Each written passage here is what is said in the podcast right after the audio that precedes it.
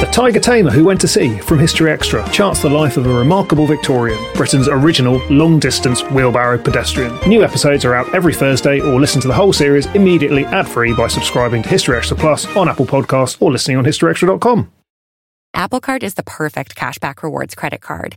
Earn up to 3% daily cashback on every purchase every day. Then grow it at 4.50% annual percentage yield when you open a savings account with Apple Card.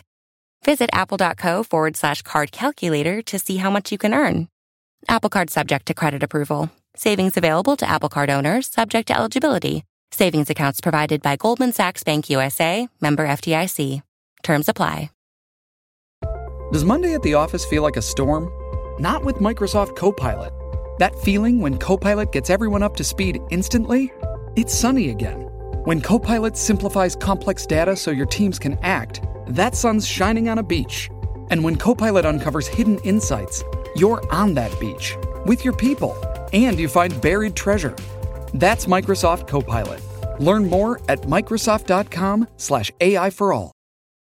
This episode is brought to you by Seed. Seed's DS-01 Daily Symbiotic is a broad spectrum probiotic and prebiotic formulated with 24 scientifically validated strains for whole body benefits. Engineered for maximum delivery to your colon, helping to support a healthy heart, maintain optimum cholesterol balance and lipid metabolism, as well as reinforce an optimal gut skin axis to promote clear skin. Visit seed.com slash Spotify and use code Spotify25 to get 25% off your first month.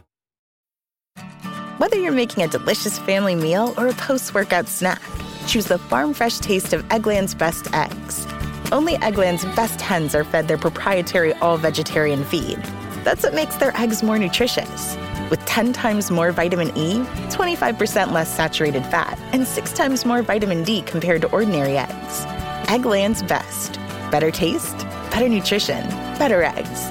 Visit egglandsbest.com to learn more.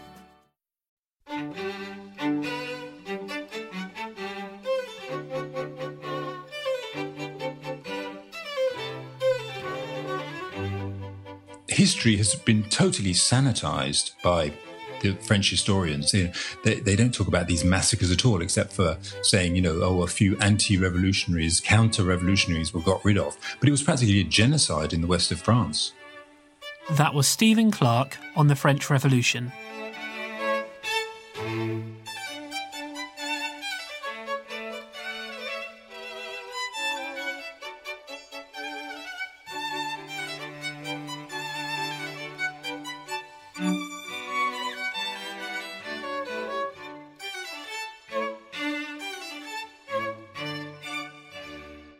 You're listening to the History Extra podcast from BBC History Magazine.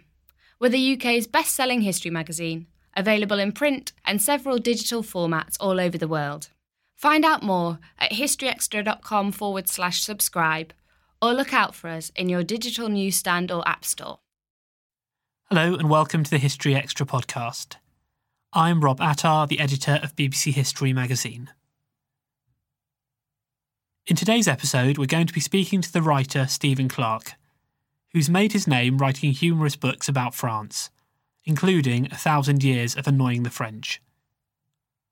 His latest book, released just a few days ago, takes a sideways look at the French Revolution. And this was the subject of his conversation with our staff writer Ellie Cawthorne. So, I'm joined by Stephen Clarke today, who's the author of a myth busting new account of the French Revolution. So, of course, the Revolution is a classic in the history textbooks. But what you suggest, Stephen, is that a lot of what we think we know isn't actually correct. I wonder whether you could just start by running us through some of the biggest misconceptions people have about the French Revolution. Sure, yes. Well, um, the first one is that there is this idea that suddenly um, on the 14th of July 1789, the Parisians rose up and very democratically attacked this horrific um, political prison called uh, the Bastille, a castle on the edge of Paris, uh, smashed down its walls, freed the prisoners, and then th- thereafter, very quickly, the, the despotic tyrannical King Louis XVI and his madly overspending wife Marie Antoinette were tried, uh, guillotined. A whole bunch of uh, aristocrats were guillotined, and rather neatly, suddenly we had liberté, égalité, and fraternité, and uh, which gives us the French Republic as we know it today. That's what they like us to think, and that's the kind of image they project every 14th of July. Whereas, in fact, almost all of that is completely false. When you go back to, as I did, to the parliamentary archives, to the the actual historical accounts of what happened before the Bastille was attacked and all that, you see that it was totally, totally wrong. Uh, and this is what I've done in the book: is point out what was really going on, which in fact is a lot more interesting um, and uh, in many ways a lot more sort of heroic and revolutionary. Um, because for, for, a start, the Bastille was a an un, very unpleasant prison. However, in 1780, in July 1789, there were only, I think it was seven prisoners there, um, and all of those, none of them were political, and all of them were put back in prison by the revolutionaries anyway. What the Parisians wanted was gunpowder, because they'd already got a load of muskets, and they wanted gunpowder um, in order to have an uprising. Uh, it was they were food riots. The, the price of bread had gone up. People were poor. They had genuine reasons to complain. However, the reality was, and this is what I describe in the book, that out in Versailles, where the king's palace was, a, a new democratic parliament had already begun working. The, the king had summoned a rather a very undemocratic setup with the aristocrats, the clergy, and uh, what they called the third estate, um, which was the with, with the commoners. He'd summoned them, but they'd the, the commoners had rebelled against that and said, no, we want a democratic party with one member, one vote, each vote having the same weight. And the, with the king's cooperation, they'd forced that through. So France now, as of May 1789, had a fairly democratic um, government, which was trying to put through the new democratic tax laws. The French ordinary French people were crippled with taxes. They, I mean, they were paying like 50% of everything they earned in tax to these aristocrats who did nothing. They were just landowners. And the king had been trying to change that for years and had unsuccessfully because the aristocrats had stopped him. And now suddenly in May 1799, 1789, all this was going ahead. There were genuine reforms led by these incredibly um, sort of courageous and principled French Democrats whom nobody speaks about now, um, they were actually reforming the country. And, and, these Parisians rioting was seen as an unfortunate um, sort of side issue um, that need to be cured and that, you know, food issues needed to be addressed, the price of bread and everything. But, you know, democratic reform was going on. And what people wanted was a constitutional monarchy, a British style monarchy where, where the king was subject to parliament.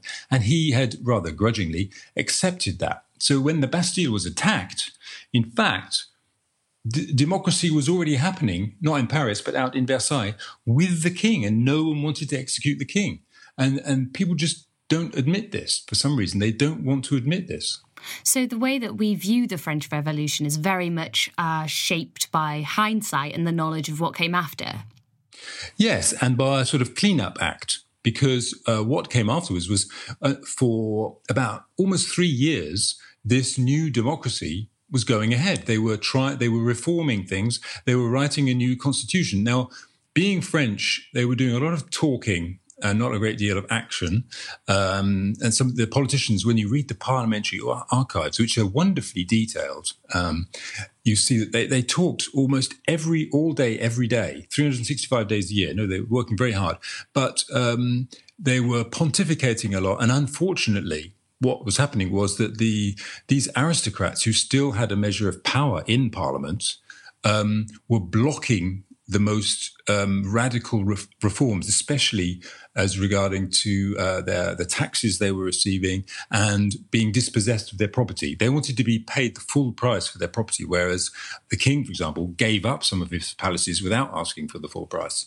Um, you know, gave them to the nations. Uh, um, aristocrats were blocking that, so things were going rather slowly.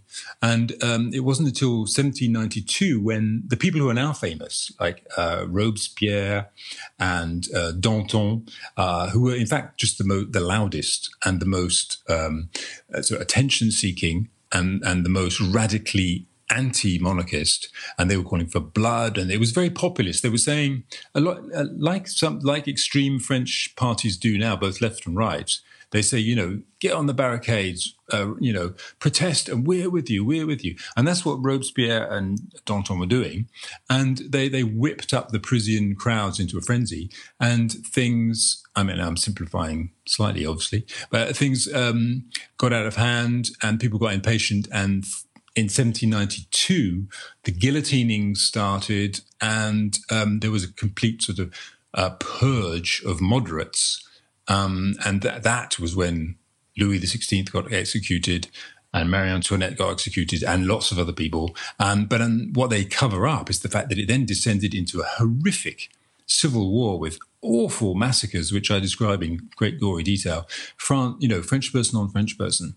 Um, so history has been totally sanitized by the French historians, you know, they, they don't talk about these massacres at all, except for saying, you know, oh, a few anti-revolutionaries, counter-revolutionaries were got rid of. But it was practically a genocide in the west of France. This episode is brought to you by ZipRecruiter. Daylight saving time is once again upon us, as is the debate about whether it's truly needed or not. But if you're hiring, it really doesn't matter. Because even though it may feel as if your day is longer, it won't help you find qualified candidates any sooner. There's only one way to do that ZipRecruiter. Once you post your job, ZipRecruiter sends it to 100 plus job sites and then uses smart technology to find people with the skills and experience to match the position. So spring forward with ZipRecruiter. Four out of five employers get a quality candidate within the first day. Try it for free at ziprecruiter.com slash extra. That's ziprecruiter.com slash extra. Apple Card is the perfect cashback rewards credit card Earn up to 3% daily cash back on every purchase every day. Then grow it at 4.50% annual percentage yield when you open a savings account with Apple Card. Visit apple.co forward slash card calculator to see how much you can earn. Apple Card subject to credit approval. Savings available to Apple Card owners subject to eligibility. Savings accounts provided by Goldman Sachs Bank USA, member FDIC. Terms apply. This episode is brought to you by Etsy. So you need to get an amazing gift. Wait, no, the perfect gift. And it needs to say, I'm a thoughtful person, and I appreciate you, and I know exactly what you like, all at the same time. Well, Gift Mode on Etsy is here to take the stress out of gifting so you can find the perfect item for anyone and any occasion. It's easy to find gifts made by independent sellers for all the people in your life, like the pickleballer, the jazz fan, or the pasta lover. From 90s nostalgia and mixology to reality TV and gaming, there's something for everyone on Etsy. Whether it's a birthday, an anniversary, a holiday, or even just a day to say thank you, Gift Mode on Etsy has you covered. Need to find the perfect gift? Don't panic. Try Gift Mode on Etsy now. Picking up your point about the massacres there, I think we hear a lot about the French Revolution in terms of Louis and Marie Antoinette, and as you say, the revo- the top revolutionaries, the ones that shouted the loudest. But we don't hear so much, like you say, about how it affected everyday people. I wonder whether you could give us a sense of what it might have been like to be an ordinary person living through this time in France. Yes, well, the experiences would have been very different. I mean, in Paris, there were a lot of uh, very poor workers, uh, disenfranchised workers, because um, you, in order to vote, a bit like in Britain at the time, you had to pay a certain amount of tax, and lots of them didn't pay tax. Servants weren't allowed to vote either. Now, they were, um, lots of those were, you know, really subject to the price of bread. It really, price of bread was a vital uh, part of the economy. And when bread prices went up, people, you know, were close to starvation. Um, so for long periods when there were bad harvests or um, bad weather, which there often was during that period, um, people uh, came close to starvation, which is why there were riots. Now, um, and at that point, traditionally, they turned to the king as a sort of benefactor, and they asked for, um, you know, relief. They asked for um, aid, and they usually got it. And and what the king uh, tried to do, and the parliament obviously at the same time now, was um, get together grain stocks, which they would then distribute to the the poor. Um, and this worked for a while, and people, you know, quite uh, happy with that, and and uh, they saw it as the natural part of the of government. Um, but it's true that uh, out in the country, for example, where you are further away from all this aid and from these grain stocks, um, I, I, found a wonderful book by a British um, agriculturalist called Arthur Young, who traveled around France at this time, and he he described seeing these poor, starving people out there.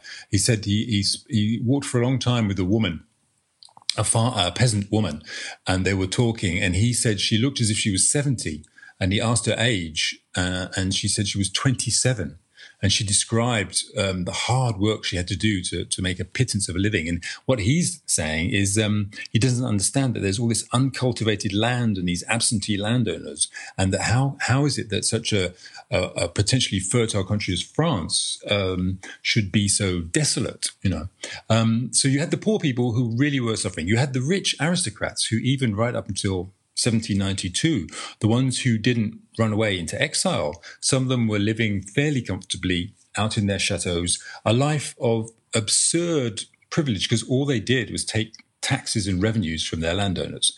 And um, they were, you know, the really archetypal, uncaring aristocrats who, who uh, even they even got the, their tenants to work free, for example, repairing the roads and, and things like that on their estates then you had the whole merchant classes who were trying to um, make France work because just before the revolution, the economy had actually begin, begun to boom, um, but this killed it off. So um, a lot of the bourgeois classes turned into um, political. Uh, not agitators exactly, but activists uh, pushing for harder reform and, and trying to get power away from the aristocrats. And then you you had this new generation of uh, revolutionary administrators who gradually um, mutated into these sort of Stalinist type political commissars who would be parachuted into these towns and would oversee the revolution. And as things went on through 1792 and into the, the terror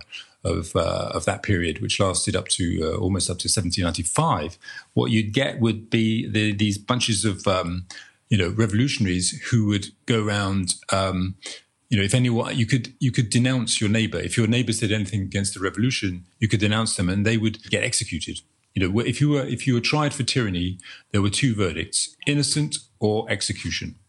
Um, so people really were living through um, terror you mentioned earlier Louis XVI and um, Marie Antoinette, and these are, of course, two characters which really have not come off well in the history books. Is that unfair? Were they really as horrendous as legend would have us believe? Well, it's true that Marie Antoinette, uh, she didn't say, let them eat cake. Uh, that, that's, a, that's a myth. But almost certainly, I, I do examine the reasons for the myth. Um, but, you know, let them eat cake was a really good, clever piece of fake news because um, the lack of bread, as I said, was a real, really um, key uh, sign that the economy was going badly. So, someone to say "let them eat cake" was horrendously cruel. Um, so, if people, when people believe that about her, um, it really was a very effective piece of propaganda. But she was, she did overspend terribly. She she arrived as a sort of, um, she was very young. You know, when she arrived, she was only fourteen when she she married. Um, she was, you know, a prepubescent uh, princess. And um, she, at first, people loved her, and she was sort of, you know, she gave to charity and all that sort of thing. But after that, very quickly, um, she just she was buying earrings that would cost about the, the price of um, I, I, calculated the price of one pair of earrings in something like a million loaves of bread, and she would borrow money, and um, you know her her reputation went down so badly and so quickly that um, I found all these pornographic uh, plays and sketches that people were writing about her and believing it. You know, how she was sleeping with her husband's brother or um, other lovers, um, incest. And people would believe anything about her. And she really dragged the monarchy down. And at one point, uh, some of Louis XVI's um, allies were saying, you know, send her back to Austria, because, and then then you'll be able to stay on, because they actually people actually genuinely liked um, Louis XVI. He was as kings go, as French kings, you know, absolute monarchs go, he was quite a benevolent fellow. He did throughout his whole career, he did uh, try his best to ease the lot of uh, the poor Parisians. Now he was living a, a, wonderfully lavish lifestyle at the same time, so it was a bit hypocritical. But he, he engaged um, a Swiss economist called Jacques Necker, who tried to push through really radical tax reform to make aristocrats pay tax for a start, and also to um, enable uh, poor people to work um, and earn a decent living and actually have you know prospects for themselves and their children and everything. Um, and people actually quite liked him. You know, on on the seventh, on the fourteenth of July, seventeen ninety, the first anniversary of Bastille Day, um, there was a huge celebration in Paris. And Louis XVI was the guest of honor, and the massed crowds of politicians and soldiers and ordinary spectators swore an oath of allegiance to him. You know, th- there was no question of cutting his head off at all at first. They they liked him. And it was only when you know these reforms couldn't get through because they were blocked that uh, populists whipped up opinion against him. So, who were some of the other characters that you found most fascinating to research?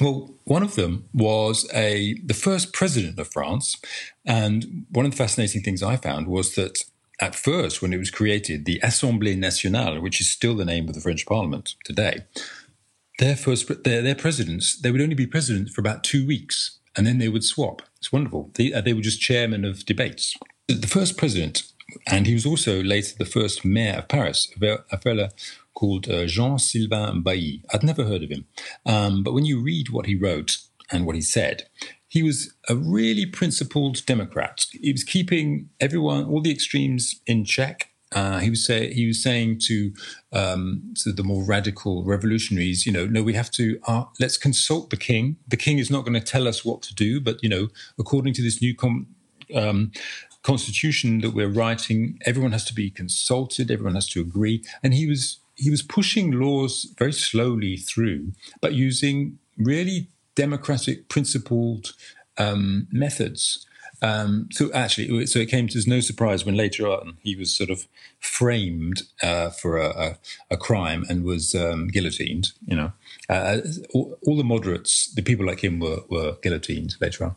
Um, he was a fascinating fellow. Just for you know, he was rather boring when he spoke, but he just he wanted to get things done honestly. You know, well, this fellow Necker as well, this this Swiss economist. I'd never heard of him. Um, he again really boring, really fascinated by um, writing out his accounts and, and um, hugely lengthy, detailed uh, papers on what he intended to do, which I'm sure put half the politicians to sleep. Um, you know, but a, a, really principled man. His his wife and he founded uh, a hospital in um, Paris that is um, even is still open today, and they founded it on to help the poor. He also reformed the prison system because he said that um, you know being in prison was punishment enough, and so having bad conditions was an extra punishment and sh- shouldn't be allowed. You know, you had these philanthropists working with the king, um, and who were actually trying to do good. Um, but they were, you know, Necker was Swiss, so he he just he managed to escape principled, democratically minded people working for peaceful reform, uh, evolution, not revolution. And um, if they'd been allowed to go ahead, it would have saved hundreds of thousands of French lives in in the man- massacres that followed over the the following century because the revolution actually it you know until it, it lasted almost until 1870 you know in 1870 um, there was almost another monarchy um, uh, there was such chaos created by the, the conditions of the, the terror and the guillotinings and the rivalries that that uh, that, that uh, arose that um, that the revolution went on for, for that long. Um, so, of course, the full title of your book is The Revolution and What Went Wrong. Yeah. We've kind of just been discussing this, but I wonder is that what you see as the main thing that went wrong in the revolution, the purging of moderates? Yes, the, the descent into violence, the descent into populism. You know, one of the most famous um, uh, revolutionaries, um, Danton, he has a, um, statue at uh, Odeon in, in Paris, at the crossroads in Paris now, which he, where he says that um, uh, bread and education are the greatest gifts that a nation can give to its people. Okay, which is a wonderful quote to have on your statue. But what they don't quote is, is all the speeches where he said, um, you know, let's have some blood, uh, and uh, the speeches where he was um, condoning prison massacres where people just uh, mobs would go into prison prisons, uh, massacre aristocrats, but also um, some of them wandered into a, um, a women's prison raped loads of women, massacred uh, some of the prostitutes, and claimed it as a revolutionary act. And and people uh, in in this was by this time this was during the terror, the the Robespierre and Co. and uh, Danton were condoning this, and, and knowing that doesn't get quoted these days, you know. And one of the most famous other um, one of the other most famous uh, revolutionaries uh, is uh, Marat, the fellow who's famously died in his bath, you know, stabbed in his bath. Um, one of the most bloodthirsty people you can imagine. He was he was calling for blood and guts the whole time, and he was pasting this on the walls of Paris uh, every day. And that's what went wrong is the, the sheer violence that they they went. I don't understand it.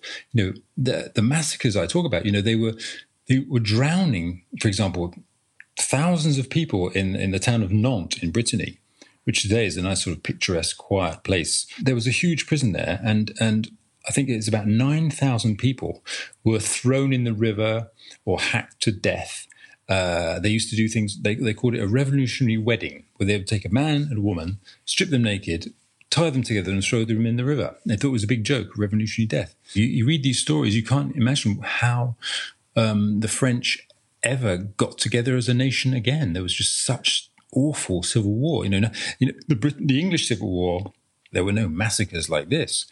You know, so um, yeah, I think that's that explains the divisions in France throughout today. That explains why, um, for example, in the Second World War, suddenly you had you know resistance people on one side and then the Vichy on the other. The country just split down the middle. You know that's what it, it can do that because it goes right back to the revolution. Um, considering all this horrific bloodshed, civil war, massacres, if we compared France before the revolution and France after the re- revolution, um, what differences would we see? How would the two compare? Well, this is something I go into the end. Is that what did the the first revolution, if you want to call it that, the the, the 1789, what did it actually achieve? And in the short term, um, there was at the end of it, there was a measure of democracy in that more people had the vote. Um, taxes were lower because either they'd been abolished or people didn't bother to pay them, or the their landowners, their their landlords had uh, gone into exile and, or been killed. So in that way, they were better off. Um, industry had come to almost a complete halt um, because most of the the rich. Um, you know, industrialists had also been noble, so they'd, they'd mostly left. Um, the country, lots of the chateaux had been sold off, um, but all the money had gone to the rich bourgeois people who'd stepped into the aristocrat's shoes, um, and they'd got rich um, by by buying these wonderful um, chateaux for almost nothing. Um, so, for your average poor person, um, not a great deal had, cho- had changed. And I, I, go into the the the element, the, the, the sexism of it all. Women had not got the vote. Um, they were, you know, they they still had almost no rights whatsoever right through the 19th century um, because of it. So, in the first instance, there wasn't a great deal of change. Uh, slavery was briefly abolished, but then then made legal again. And all that happened was that um, the, the first revolution created this vacuum into which Napoleon stepped. You know, this young general just walked in there. There was a power vacuum. He took over the country, became a dictator, got himself named uh, emperor, and suddenly, um, you know, just less than a decade after the revolution, France was now an em- it wasn't a monarchy anymore, but it was an empire with an emperor with a crown uh, on the throne. You know, it didn't achieve a, a great deal at first. So I wonder, maybe perhaps in conclusion, whether you could sum up how we should look back on the revolution. I think, as with all history, the best thing to do is to go back and see what people were actually saying at the time. This is why I went back to the parliamentary archives, to autobiographies. Many of the autobiographies were self-defense. Obviously, there were loads of aristocrats and uh, you know royal servants writing. But you, when you go back and you see what was actually being said and done, you get a much clearer picture of what happened. And with, with the French Revolution, um, what you see at first is this democratization process that suddenly went horrifically and violently wrong. Now, it took them a century to pull themselves together and get something much more democratic going. So now, you know, now they're at the Fifth Republic, it means they've had five goes at doing it. So it, looking back, I would say um, the revolution is, French Revolution is a lot less simple, um, cut and dried, if that's not a bad pun, than, than what's presented to us, um, and a lot more violent. It started out much more peaceful than people would imagine and it, it ended up much, much more violent. That was Stephen Clarke. The French Revolution and What Went Wrong is out now, published by Century. And if this has whetted your appetite for French history, then you may well be interested in our Bayeux Tapestry Day, taking place in Oxford on the 17th of June. Head to historyextra.com forward slash events for more details on that. And that is all for today's episode. Thanks for listening, and do look out for our next episode, which will be released on Thursday. Thanks for listening to this History Extra podcast, which was produced by Jack Fletcher. Do let us know what you think about this episode by emailing podcast at historyextra.com, and we might read out your messages in future editions. Alternatively, why not keep in touch via Twitter or Facebook, where you'll find us at History Extra. For more great history content, don't forget to visit our website, historyextra.com, which is full of history articles, quizzes, image galleries, and more. Plus, it's where you can download hundreds of previous episodes of this podcast.